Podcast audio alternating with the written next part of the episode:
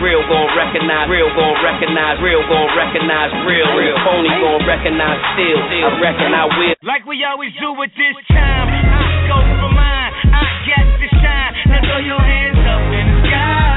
I go for mine, I got to shine. Now throw your hands up in the sky. I'm sitting on the TV, mama, I'ma put this down.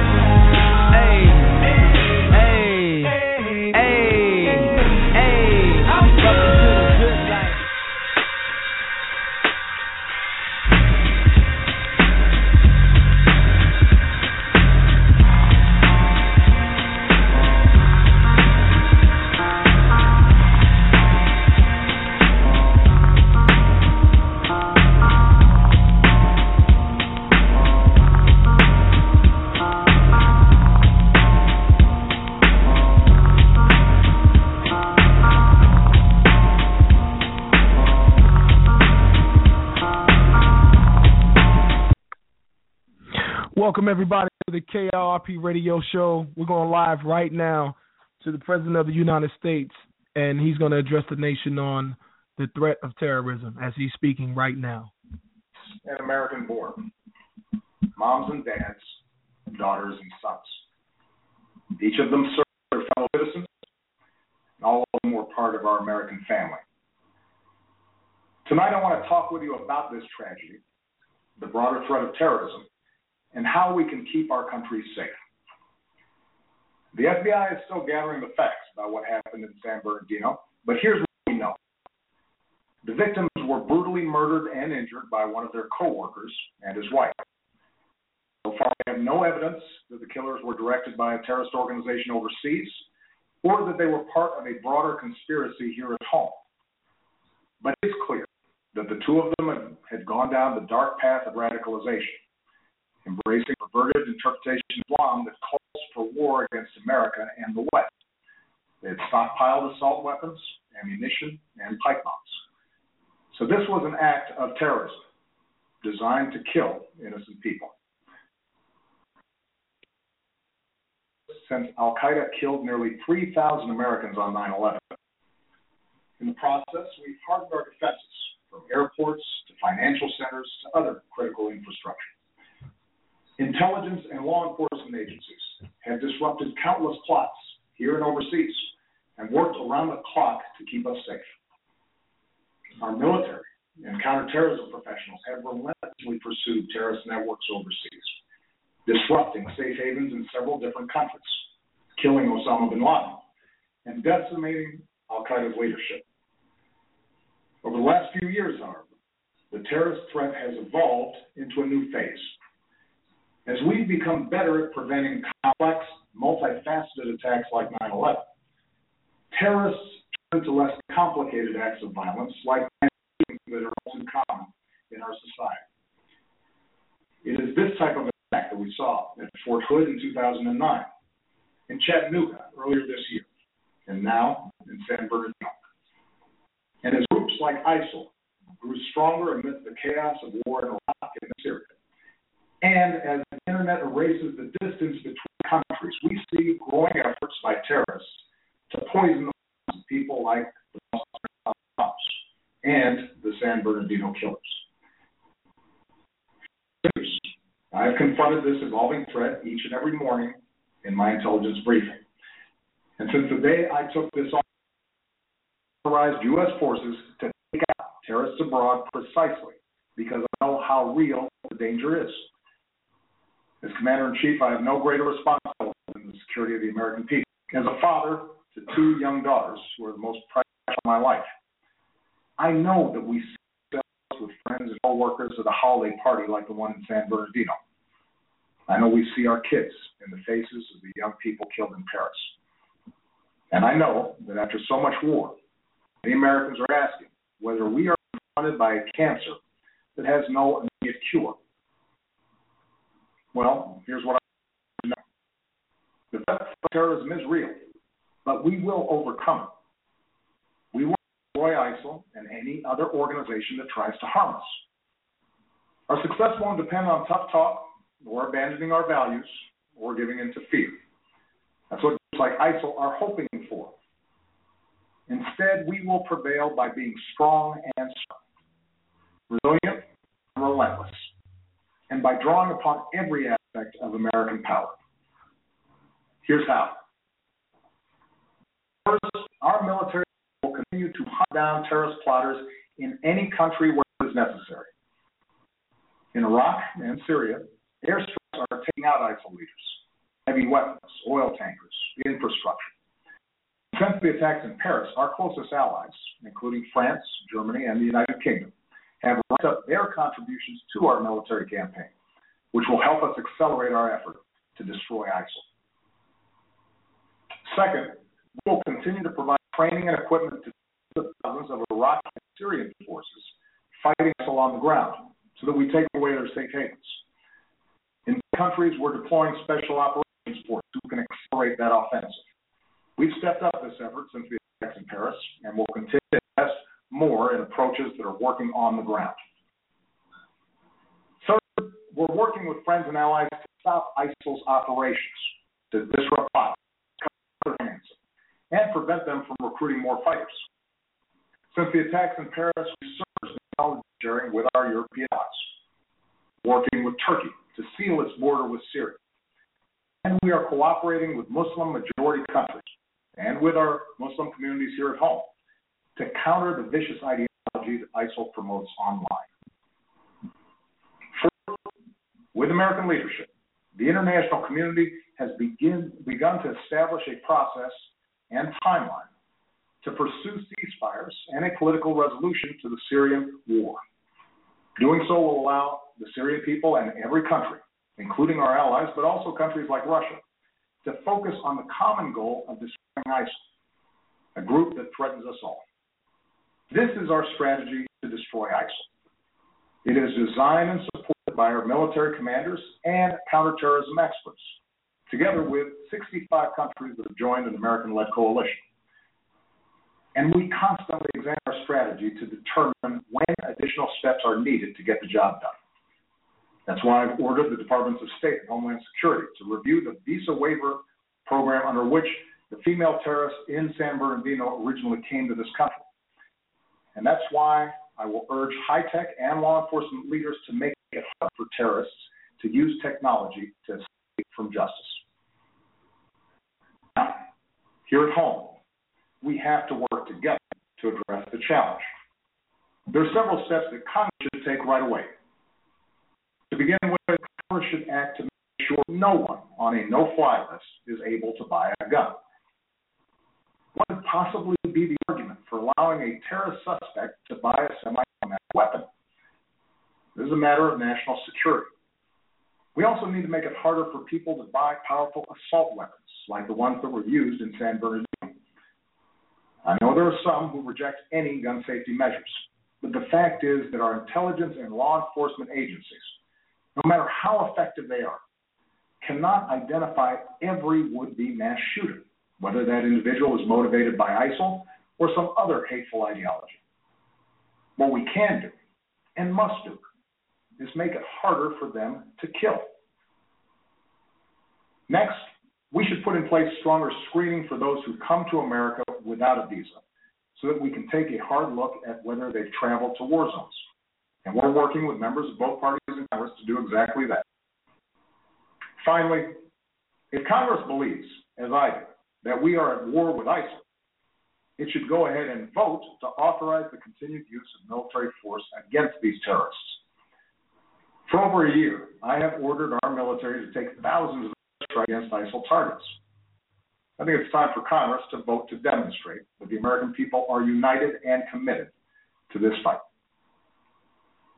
My fellow Americans, these are the steps that we can take together to defeat the terrorist threat. Let me now say a word about what we should not do. We should not be drawn once more into a long and costly ground war in Iraq or Syria. That's what groups like ISIL want. They know they can't defeat us on the battlefield. ISIL fighters were part of the insurgency that we faced in Iraq, but they also know that if we occupy foreign lands, they can maintain insurgencies for years, killing thousands of our troops, draining our resources, and using our presence to draw new recruits.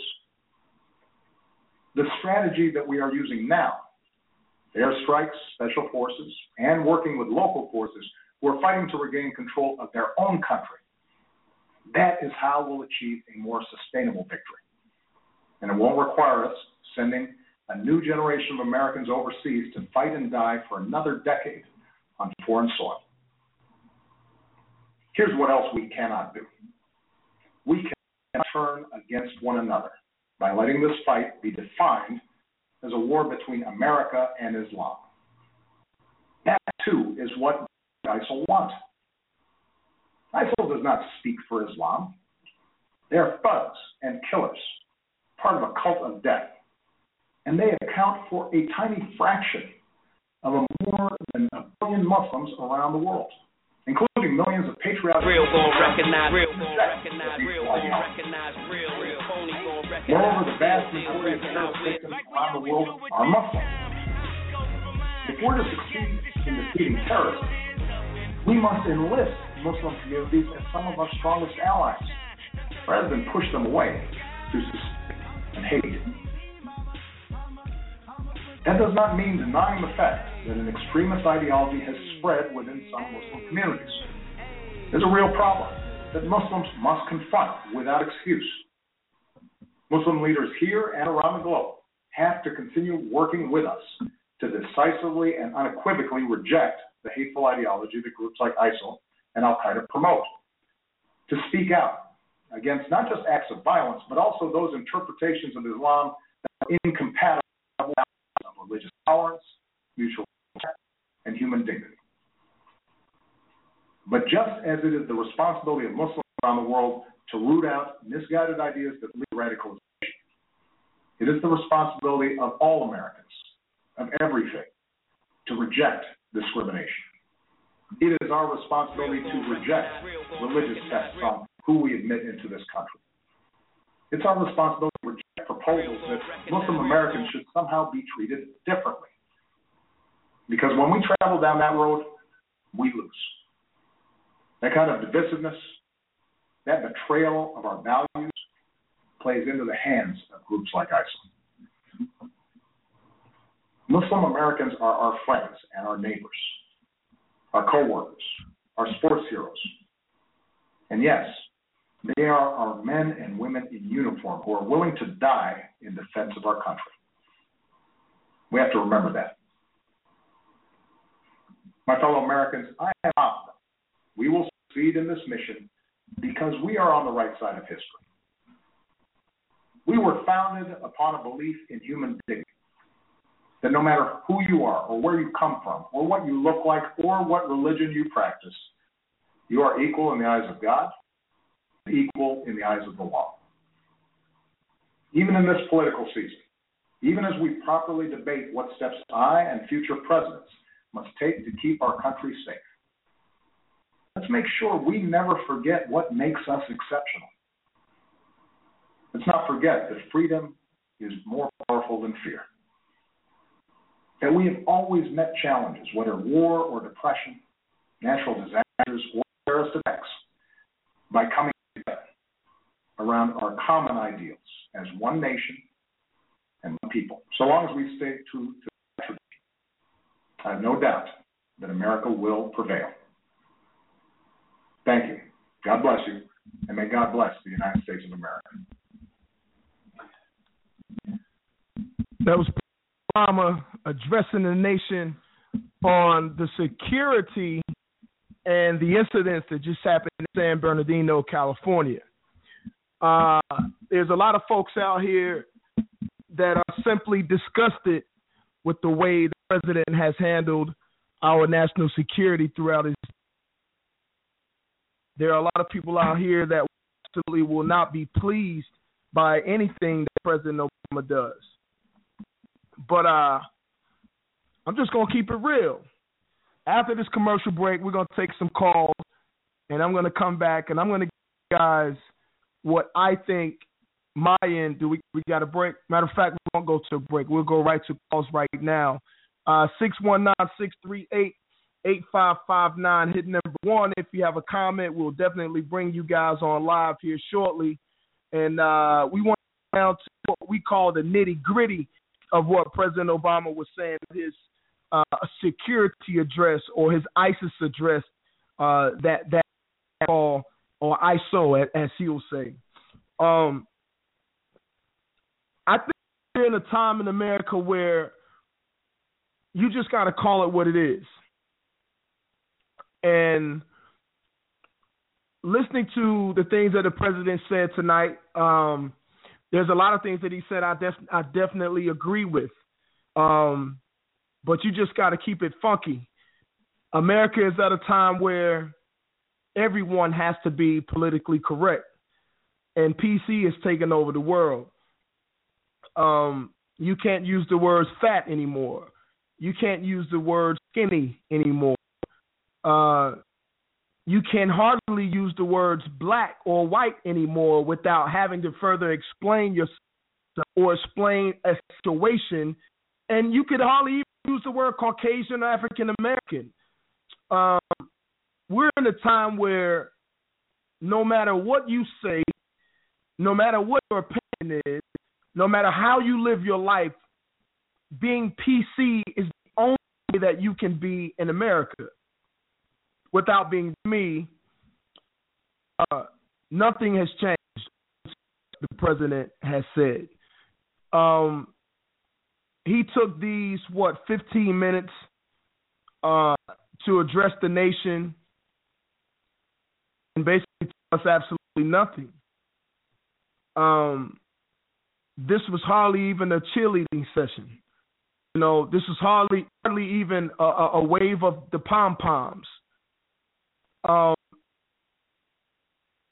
Frankly, I just don't get it. Let's just keep it 100. Those were Muslim terrorists.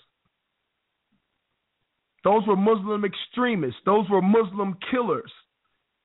The president went on to say that there was no evidence saying that these people belong to ISIS, to ISIL, or the Muslim Brotherhood, or what may have you, but let's just keep it funky, man.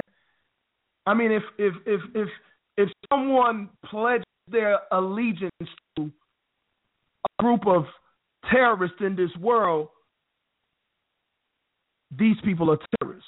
If a man walks into the room, I'm just going to go off track for a second, because like I said, in this country, you can't call a spade anymore. People are so soft that you can't come out and say what it is. You know, in this country today, if a man walks in the room with a dress on and says to everyone in the room that, hey, I'm attracted to men and I like wearing dresses and panties and I like wearing men's clothes, I like wearing women's clothes, you can't no longer call that man gay. But if you call that man gay, some people will take offense to you putting a label on what this individual said he was. But here we listen to President Obama address the nation on what happened, this horrible incident that just happened in San Bernardino, California, where people put a label on themselves by having bombs in a car, by having guns with a bunch of ammunition in a car, and they went out to terrorize and kill people. Their whole intent was to go out and murder innocent American lives. Now, I don't know where you all, shout out to my whole audience out there, KRP Radio Land. I don't know how you all were raised, but where I was raised, if someone came with the intent to kill you, the only action in response to what they tried to do was to kill them. These people are no longer your friends. These people are no longer considered your neighbors. These people are no longer considered human beings. When they come out to kill you, your only response to that is to kill them. I don't want to hear we need to be more sympathetic. I don't need to hear we need to take this delicate. We need to approach this differently. What Americans need to do is stay together. You call the bird not black. And you're not saying it. So when people say that President Obama is weak, now you can see and appreciate why people say that President Obama is weak. Because here's an incident on American soil that just happened. And we only did a 15-minute address to mumble jumble. A bunch of bullshit is what it is. Let me just call it what it is. We didn't hear any sound. We didn't hear any plans, any courses of action that was going to be taken. We didn't hear any, we're going to execute this strategy. We're hearing the same old bullshit. Over and over and over and over. We all go from. I'm hearing the President of Obama ask American citizens to be sympathetic to the word Muslim. Now to yourself for a second in the company that I keep. I got Muslims in my family. F you if you don't like it. It is what it is. I have Muslims that, friends that are Muslims that practice that religion. And I know various Muslims just in passing. Bunch of them on social media.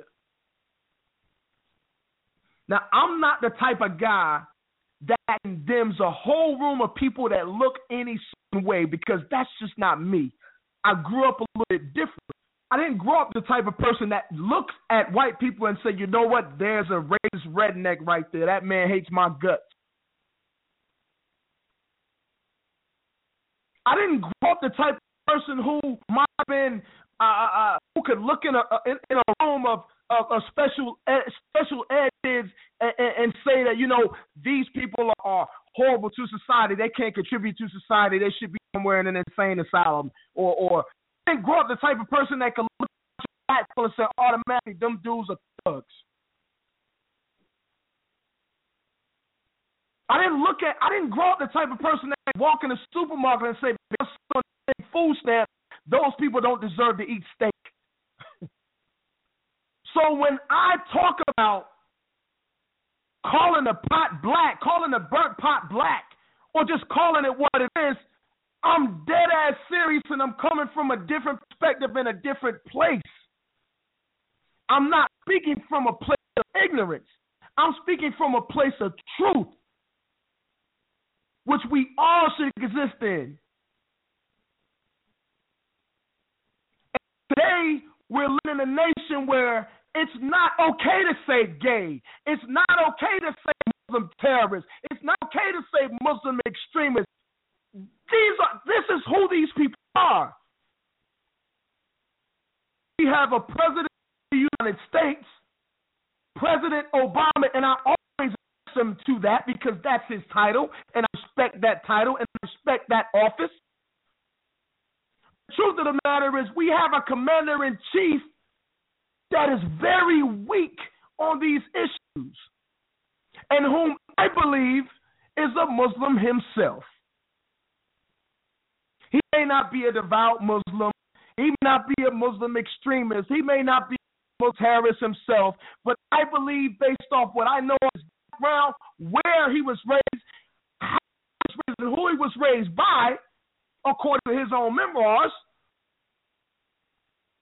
and most definitely according to some of the things that he said, I personally believe the reason that President Obama is taking a sympathetic route Muslim extremists, Muslim terrorists on American soil because that happens to his personal religion. And for millions of Americans, that's a conflict of interest. And I still ask myself, is it okay for an American president to be a Muslim? Now that might sound ignorant, but y'all know me, you know it is what it is. What comes up, what's right is only going to be right and it can't be wrong.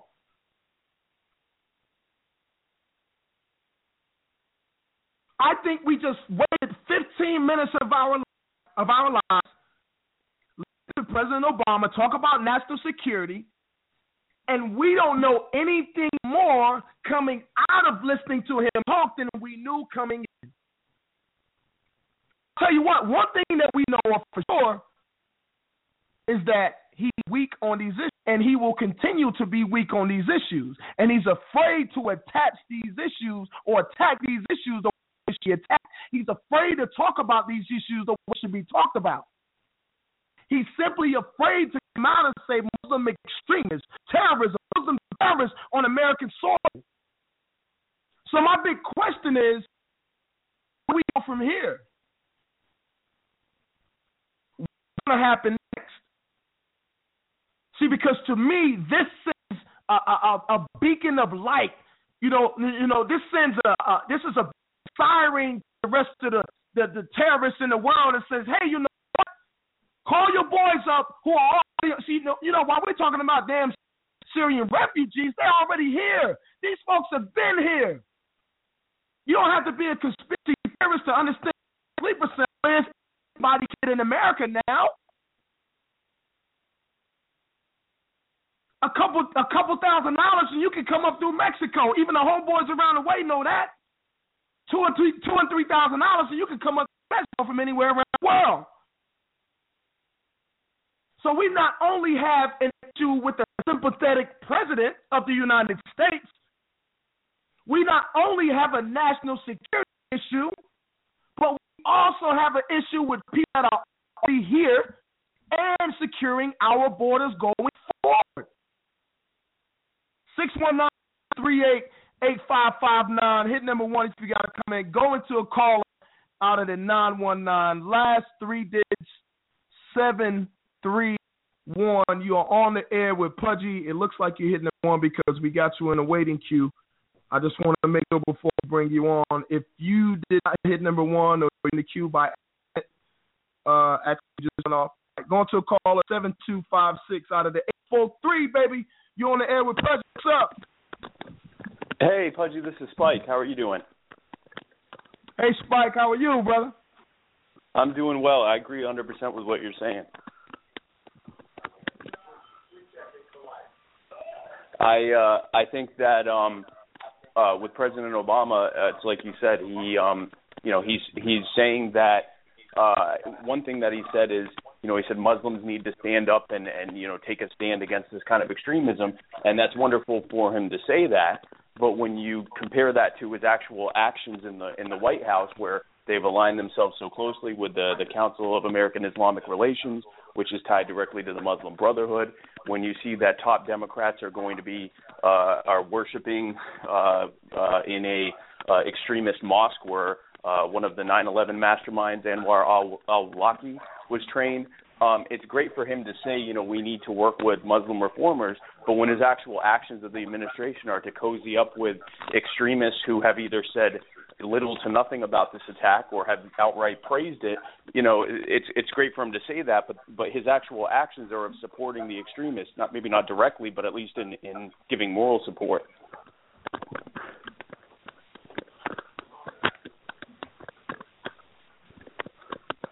Can you hear me? Yeah, can you hear me? Okay, I heard got some little bit of rattling going on. Okay. So, Spike, let me ask you a question, man. I'm sitting over here, and I don't even know it at all. I mean, I expected just all the way 1,000. I expected President Obama to come on tonight and shock the conservative world. I thought he was going to come on tonight and give us everything that we've been complaining about as far as the thing that we say that he doesn't say. And right. I didn't get anything. We didn't get anything. That damn address was a waste of time, man. It was a complete waste of time. Did anything from what he said? No, I mean, the thing is, at this point, this far into his administration, I've stopped expecting him to, you know, see the light or turn a corner. He's very extreme in his beliefs. He speaks. It's interesting because his words, as out of touch with reality as they are, it's his actions that are even worse. So no, I didn't expect anything from his speech. He surprised me that he even mentioned that Muslims should counter extremism Normally he just goes straight to saying, you know, Islam is a religion of peace. This attack had nothing to do with Islam. So I guess if you want to call it that, maybe he gave us that. But, I mean, the reality is he has a complete different concept of what security means, of what national security means, of what our role should be in combating extremism. And he equates, you know, in his mindset, and you can see in how the liberal papers are framing this and everything else, in his mindset, the NRA is every much of a danger as any Islamic, you know, terrorist group. So using that mindset, no, I didn't expect anything from him, and nor did I really get much from it. Where do we go from here? We have a federal president. You can't say Muslim terrorists in this country right now. The media is absolutely insane. Conservative media is absolutely insane. Media in general is crazy. I was seeing on some conservative outlets where they were talking about these lists and these assault rifles, and I'm going, damn, what happened to the Constitution? What happened to America? What happened to good common sense? So, you know, I wonder, where do we go from here? You look at what we have running for president, and I didn't want this. I really want to go there. I really wanted president's address tonight, but look at what we have running for president, and frankly, in my opinion, it keeps getting worse. The people that we have running for president, it continues to get worse. Now, I will say, I think this go round we have a better group of individuals running for the highest office of the land, but you know, I still don't hear any solutions. I hear a lot of shucking and jiving and a whole lot of chatter and a whole lot of rah-rah and a whole lot of let me get your vote and let me get your support. But I don't hear anybody with sound solutions. No one is talking about what we have to do to address. And shout out to Ted Cruz, because right now he seems to be the only one, and this is not an endorsement for Ted Cruz, but he seems to be the only one that is touching the national security topic with a good, I don't know, with something that sounds reasonable. I'll just put it like that. Right. He seems seems to be the only one that's bringing something to the table that's reasonable, that really sounds like the beginning of a plan.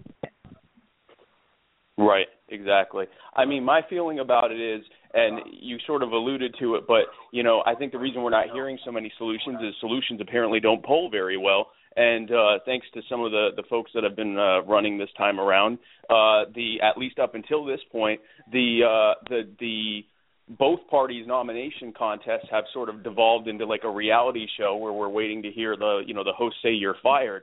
And the problem with that, as entertaining as it can be, when people are dying, forget all about all the other stuff, the economy and you know, energy and every other subject, right to life and everything else, looking at just this specific subject with even taking out other national security subjects like China and Russia, looking just at the Islamic terrorist threat that we face here and around the world, when you aren't serious about it, and when you're too busy trying to come up with a 10-second soundbite that's going to beat your competitor's 10-second soundbite instead of laying out solutions, like as you said, I think Ted Cruz has done an amazing job within the frame of how he's having to campaign.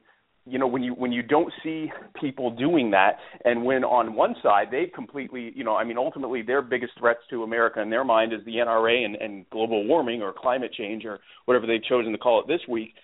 You've got one side that's completely disconnected from any reality about what's happening, and then you've got another side that maybe has some good solutions, but you know, they're kind of being forced into this soundbite war. I think, you know, your original question, how do we go from here? I think we need to look very seriously and with a lot of discernment at who's running, not just for president, but in Congress and in the Senate and in the House.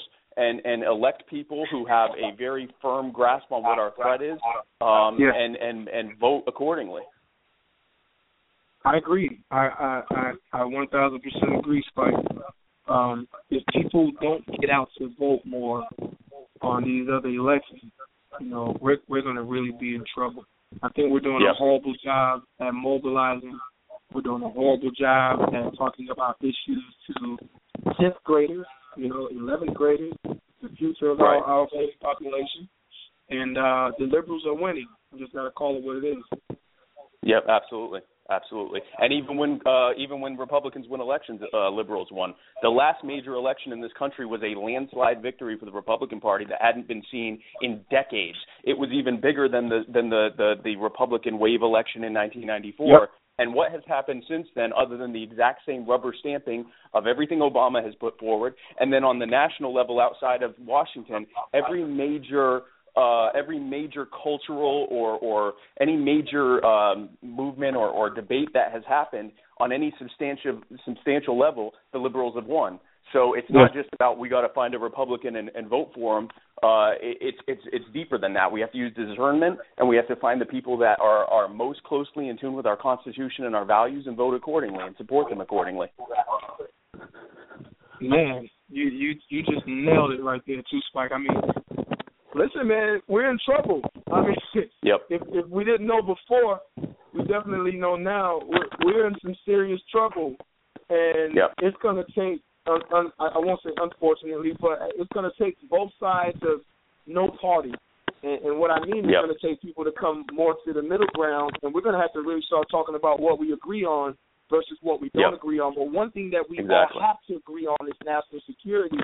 You're talking about people dying. And I believe, and, I pray to God that it doesn't happen, but I just believe that this is the first wave of what we're going to see. I think by the president coming on national television and simply saying nothing according to what just happened, I think it's on the television. I'm going, I don't have anything else to worry about, but, I'm going, is that it? There's no special measures that are going to be taken. This is it. The exactly. Same old. Well, no, I was just going to say, a terrorist is looking at this and saying, we just conducted an attack in a small-town place in America. Every single American is afraid, and this is literally the worst we're going to get from Washington is a recycled batch of platitudes that Obama has said 1,000 times before. If that's the worst we have to do, why don't we do this every single day? Why don't we kill another 3,000 Americans whenever we feel like it, or another 2 dozen here, or behead a woman in Oklahoma again? Why not do that as many times as we possibly can, knowing that there's not going to be any real substantial change in repercussions against us? I'll tell you what, man. On a kind of different note, if I'm a local judge right now, and I know this is going to sound crazy and contradictory to the Constitution, and I know people are probably going to execute me over this, but so what? If I'm a local judge, if I'm a judge of your city or my city or any other city, and all these assholes around here that are doing home invasions, all these assholes around here that are shooting each other, I'm throwing the fucking book at these idiots because you know what? Yep. We are really in a situation of war right now with the enemy that we cannot see that possibly lives right beside us. And if we can't act accordingly, if we can't abide by the damn law when it comes to just living peacefully and stop screwing with people and trying to take what people have and doing all this stupid stuff, you know what? I would throw the book at him, and that's exactly what I would say. So I think that it needs to start locally. I think a lot of the sheriffs, a lot of these police officers, it's time to do some unconventional things because, frankly, we can't leave it up to the federal government anyway. No, right? They're showing you exactly what they're going to do. The leader of the land just came on TV, and for 15 minutes he sucked his fucking freaking job and didn't say anything beneficial to this nation, didn't send any kind of hardline message to any of the terrorists that maybe that we both know are existing somewhere out here in America that's been here for years and are pissed off right now because something happened in their country, and I totally get that. Right? That's pissed off because some kind of war broke out in their country, and it's always has been, always will be America's fault because we play Rescue 911 to the rest of the damn world, to our own country. So they always blame us, and they have a war plan that they're going to take over cities, they're going to blow up shit, they're going to shoot up people in America, and there's nothing that's going to be done about it until after the fact, according to what the president just said. Exactly, and that's the thing is that, like you just said, with judges and police and sheriffs and then even like individual citizens buying up guns and ammunition, a lot of people are thinking, you know what, if everyone thinks that we're this terrible jerk that, that, you know, does all these horrible things, we might as well be it. We might as well carpet bomb anywhere we think there might be terrorists. We might as well put, you know, any person who commits a crime away for life. We might as well, every single one of us, own every single weapon with every single, you know, incendiary or explosive bullet we can find. If that will keep us safer, and again, like you said, there's a constitutional aspect to some of the stuff you're saying with law enforcement and things like that. But on the other hand, if we've already gone to this thing where we're so worried about the feelings of people that may actually want to behead us, like literally right now, they may not do it because they don't want to go to jail, or they may not do it because they'd rather someone else do it, or they're waiting for the right time or their orders or whatever. But if we're worried so much about their feelings, if we know that the people at the absolute top, their primary concern is the feelings of people that literally want to kill us, or at least aren't going to do anything about someone else killing us, then we're going to end up taking it into our own hands. And the reality is, you know, vigilante justice isn't pretty, but they don't call it justice for no reason. And, you know, I mean, I think that's what's happening, and a lot of people are scared. And, you know, this last attack, and I had a Facebook friend that actually was one of the people that died in the attack, so it hits home more than a lot of these other ones. Wow.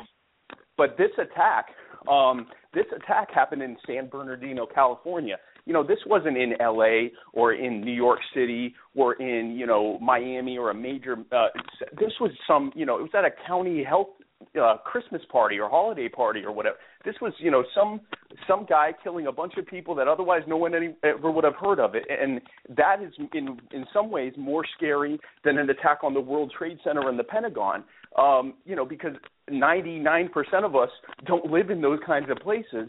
And I think if we live in a place a lot closer to San Bernardino, something that's more similar to San Bernardino or something like that, or like the woman that was beheaded in Oklahoma that they tried to bury under the rug where a Muslim who had been converted, a Muslim convert had beheaded her. That was in a, you know, like I think a meat packing facility somewhere in Oklahoma. These are the things that scare people the most.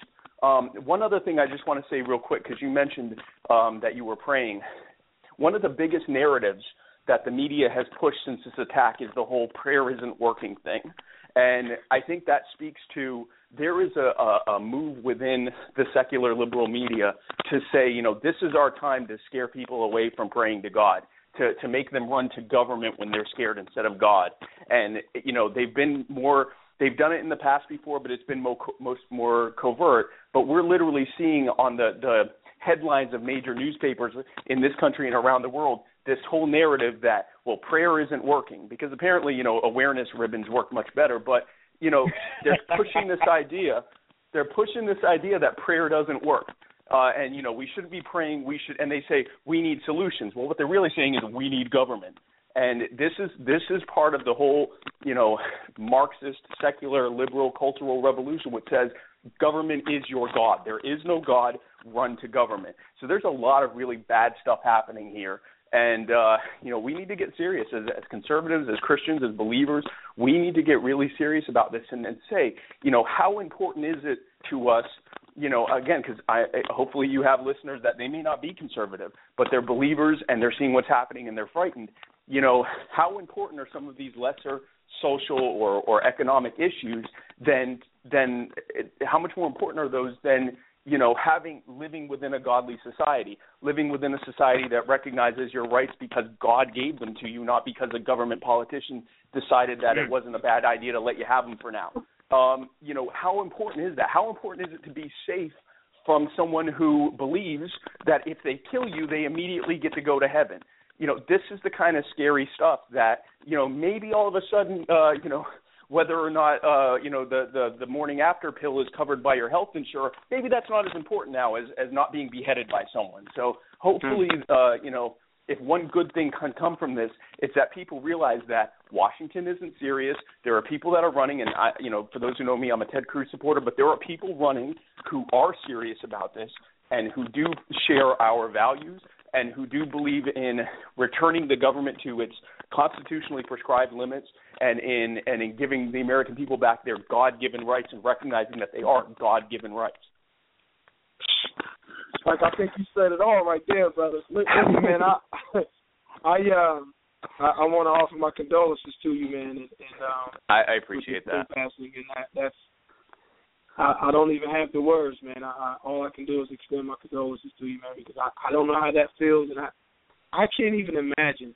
I mean, that's something – you know, it's almost like we prepare And I don't want to elaborate on it too much, but we prepare for death. Like every day of our life, right. We live to die.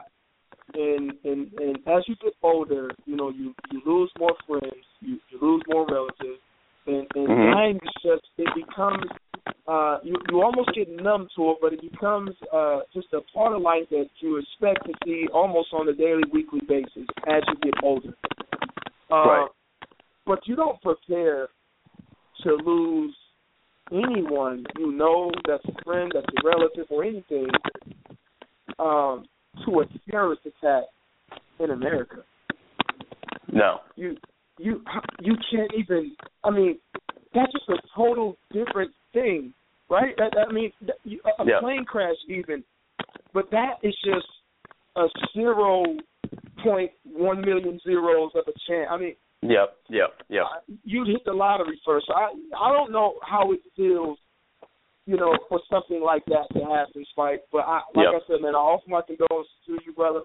I definitely extend my condolences to me and my whole team, to your friend's family, and you know, we'll definitely keep this memory alive, man. And keep doing what you're doing, man.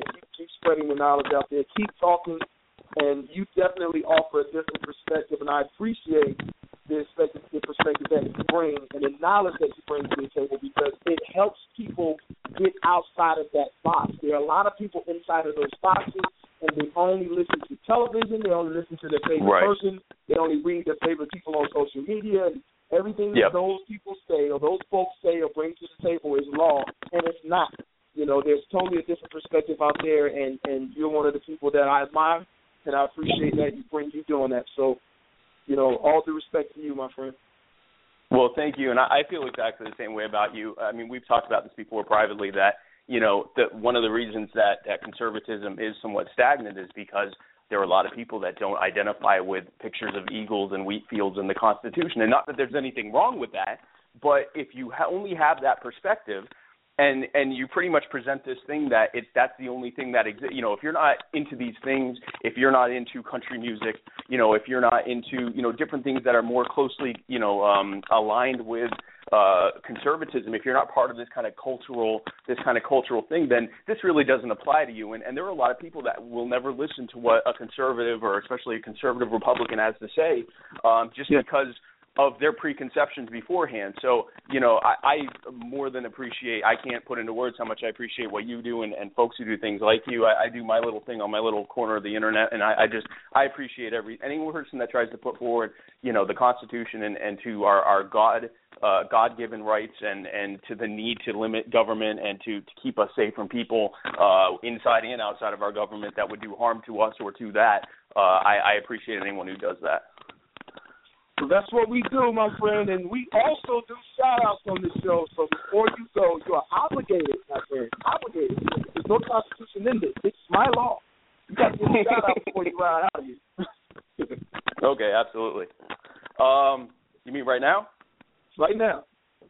Okay, well, first of all, and I'd love to give, I mean, I guess it's a shout-out, my condolences to, like I said, my Facebook friend, Nicholas Thalassinos, who died in the San Bernardino attack. His wife, Jennifer, their marriage was one of the people that I modeled what I want my marriage to be after, in terms of just the unbridled love and affection they had for each other. She is absolutely beside herself, and she's also dealing with a media that keeps asking her if she thinks maybe it's her husband's fault that it happened because, you know, of some of his opinions on things. And I give a huge, every bit of my shout out goes to her, and my condolences to her, and just I hope people pray for her, that she has peace during this time of mourning and strength during this time of just the entire national media almost trying to make a scapegoat out of her husband. And I appreciate any prayers and thoughts that go towards her in this time. Man, you got it. We definitely give her a shout-out. We're going to get that on the Facebook page. And look, shout-out to you, Spike. Thank you. And, hey, man, keep rocking. We appreciate it. Thank you. Thanks, Pudgy. I appreciate it. All right, stay up, my brother. 619-638-8559 is the number. You're rocking with the KRRP Radio Show, baby. Listen, we just talked to my man Spike Cohen, who came on here, dropped some jewels on you guys, and we're going to extend that shout-out to Nicholas Salazino.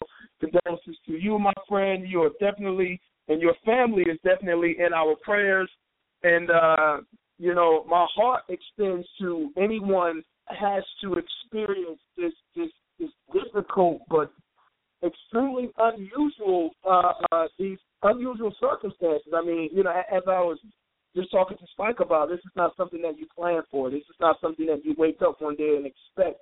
You know, when someone goes off to war, you don't expect them to die, but you know that there's a degree of death in that. You know, there's a degree of danger in going to war, but, you know, no one in America thinks that we're going to wake up one day or we're going to wake up tomorrow and have to face a terrorist attack and we might die in that. But guess what, folks?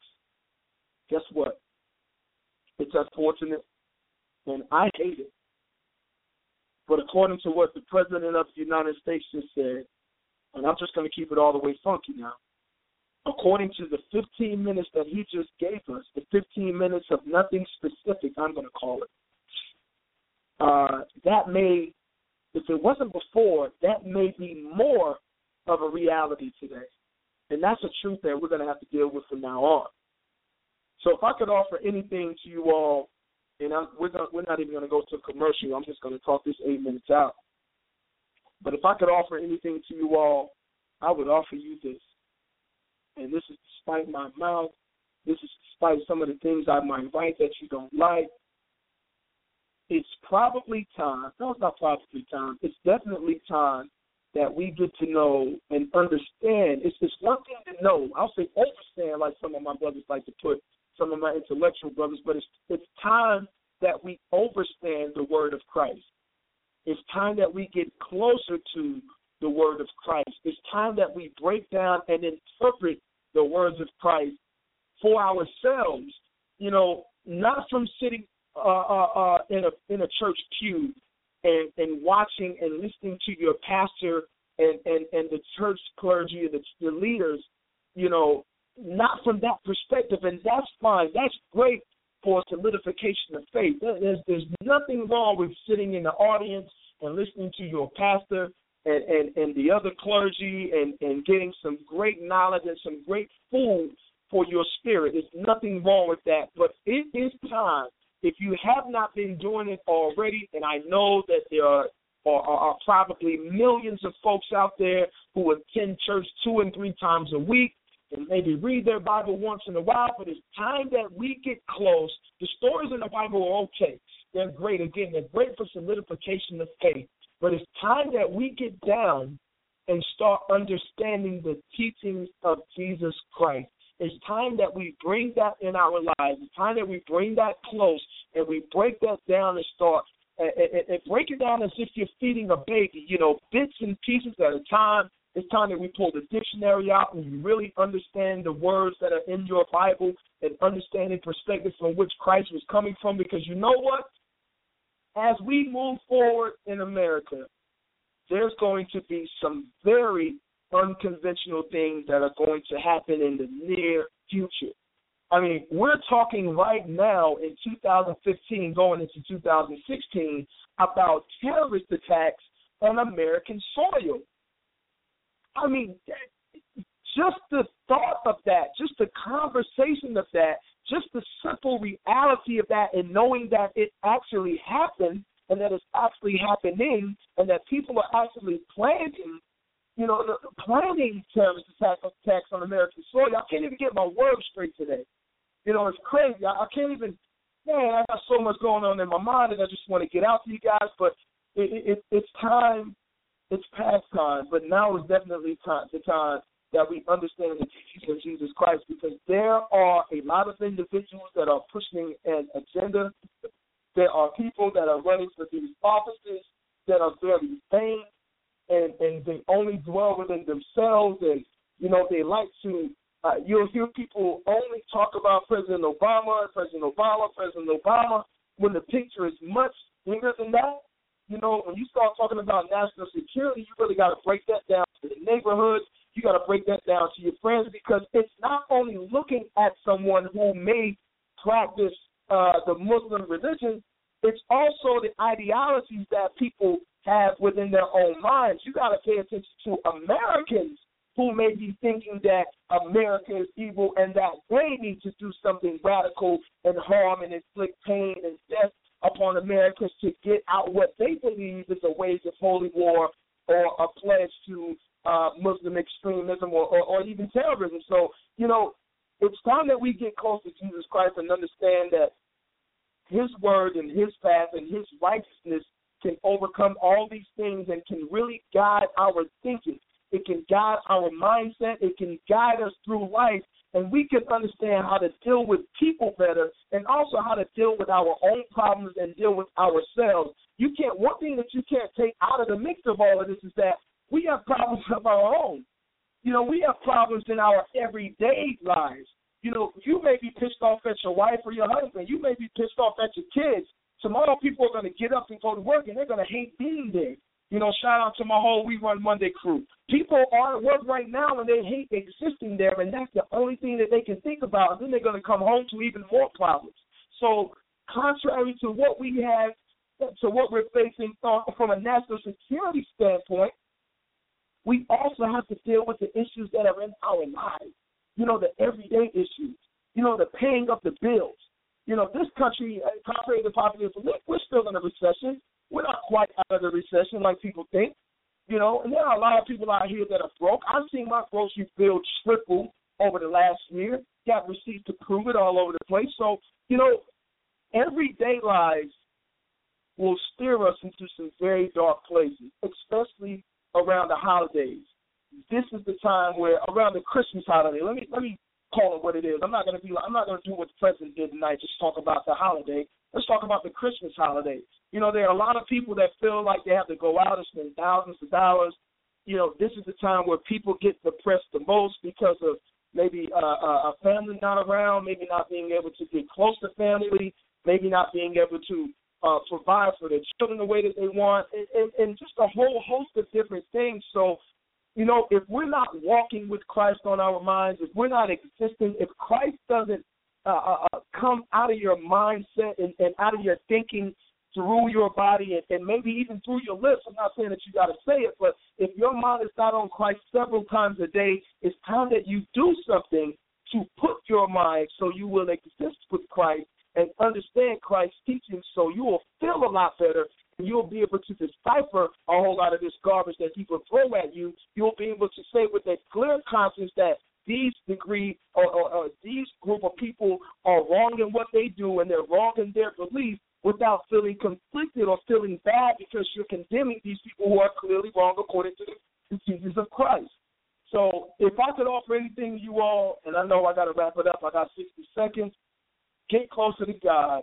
Don't be afraid to call a spade, or as I said earlier, don't be afraid to call the black pot burnt because that's what it is.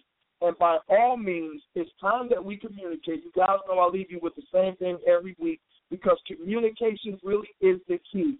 If you're not reaching out saying hello to your neighbors, your rhetoric ain't worth a damn. You know, your constitutional beliefs ain't worth a damn. You know, your gun stance ain't worth a damn. You know, all that information that you have and all that knowledge that you put out on the social media, the Facebooks, the Twitters, the blah, blah, blah, that don't mean nothing, man.